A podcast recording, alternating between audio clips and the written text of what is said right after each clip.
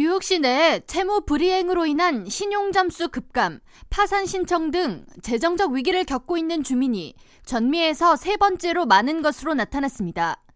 미 개인 금융정보 분석업체 월레터브가 22일 발표한 전미 재정적 어려움을 겪는 최대 도시 100에 따르면 1위는 일리노이주 시카고였으며 2위는 텍사스 휴스턴이 뒤를 이었고 뉴욕시가 세 번째로 경제적 어려움을 겪는 주민의 수가 많은 것으로 나타났습니다. 4위는 로스앤젤레스였으며 5위는 달라스였고 다음으로 네바다주의 라스베가스가 뒤를 이었습니다. 원래 터브 측은 재정적 위기를 나타내는 주요 지표로 평균 신용 점수와 신용 불량 계좌 비율, 파산 신청 변경 사항 등 9가지 지표를 바탕으로 점수를 환산해서 사용했다고 설명하면서 재정적 어려움을 겪고 있는 주민들에게는 부채로 인한 이자가 점차 늘어 부채 상환이 점차 더 어려워지는 악순환이 되풀이된다고 우려를 나타내면서 이를 벗어나기 위해 불필요한 지출을 최대한 줄이고 부채가 있는 상황을 관리하기 위한 부채 통합 프로그램 이용 등의 전략을 구축하는 것이 필요하다고 조언했습니다. 한편 지난해 미국 내 법인 그리고 개인 파산 신청 건수가 전년에 비해 크게 증가한 것으로 나타났습니다.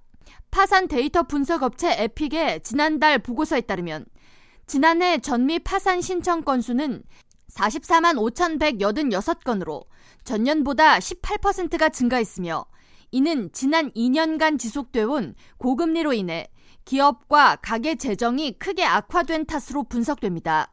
파산법 11조 챕터 11에 따른 파산 보호 신청은 지난해 6,569건으로 집계됐으며 이는 전년보다 72% 급등했습니다. 챕터 11은 자력으로 회생이 어려운 기업이 법원에 파산 보호 신청을 한 후에 승인될 경우 회생 절차를 밟을 수 있도록 규정하고 있으며 챕터 11에 따른 개인 파산 신청은 41만 9,559건으로 전년도 36만 6,911건보다 18% 늘었습니다. 전문가들은 연방준비제도의 금리 인상이 끝나가고 있지만 파산은 올해에도 계속 증가할 것으로 전망하고 있습니다.